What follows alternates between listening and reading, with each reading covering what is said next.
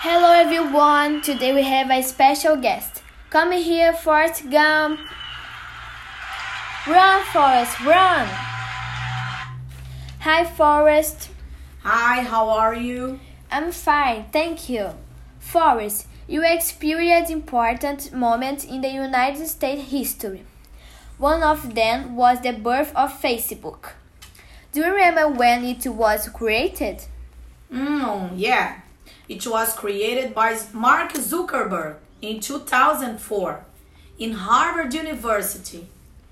Do you have a Facebook account? Ah, of course I do. Do you have many followers in your Facebook? Yeah, for sure. How many followers do you have? Mm, I have more than a hundred million followers. Wow, more than Justin Bieber. Okay, Forrest, thank you for coming. You're welcome. Bye.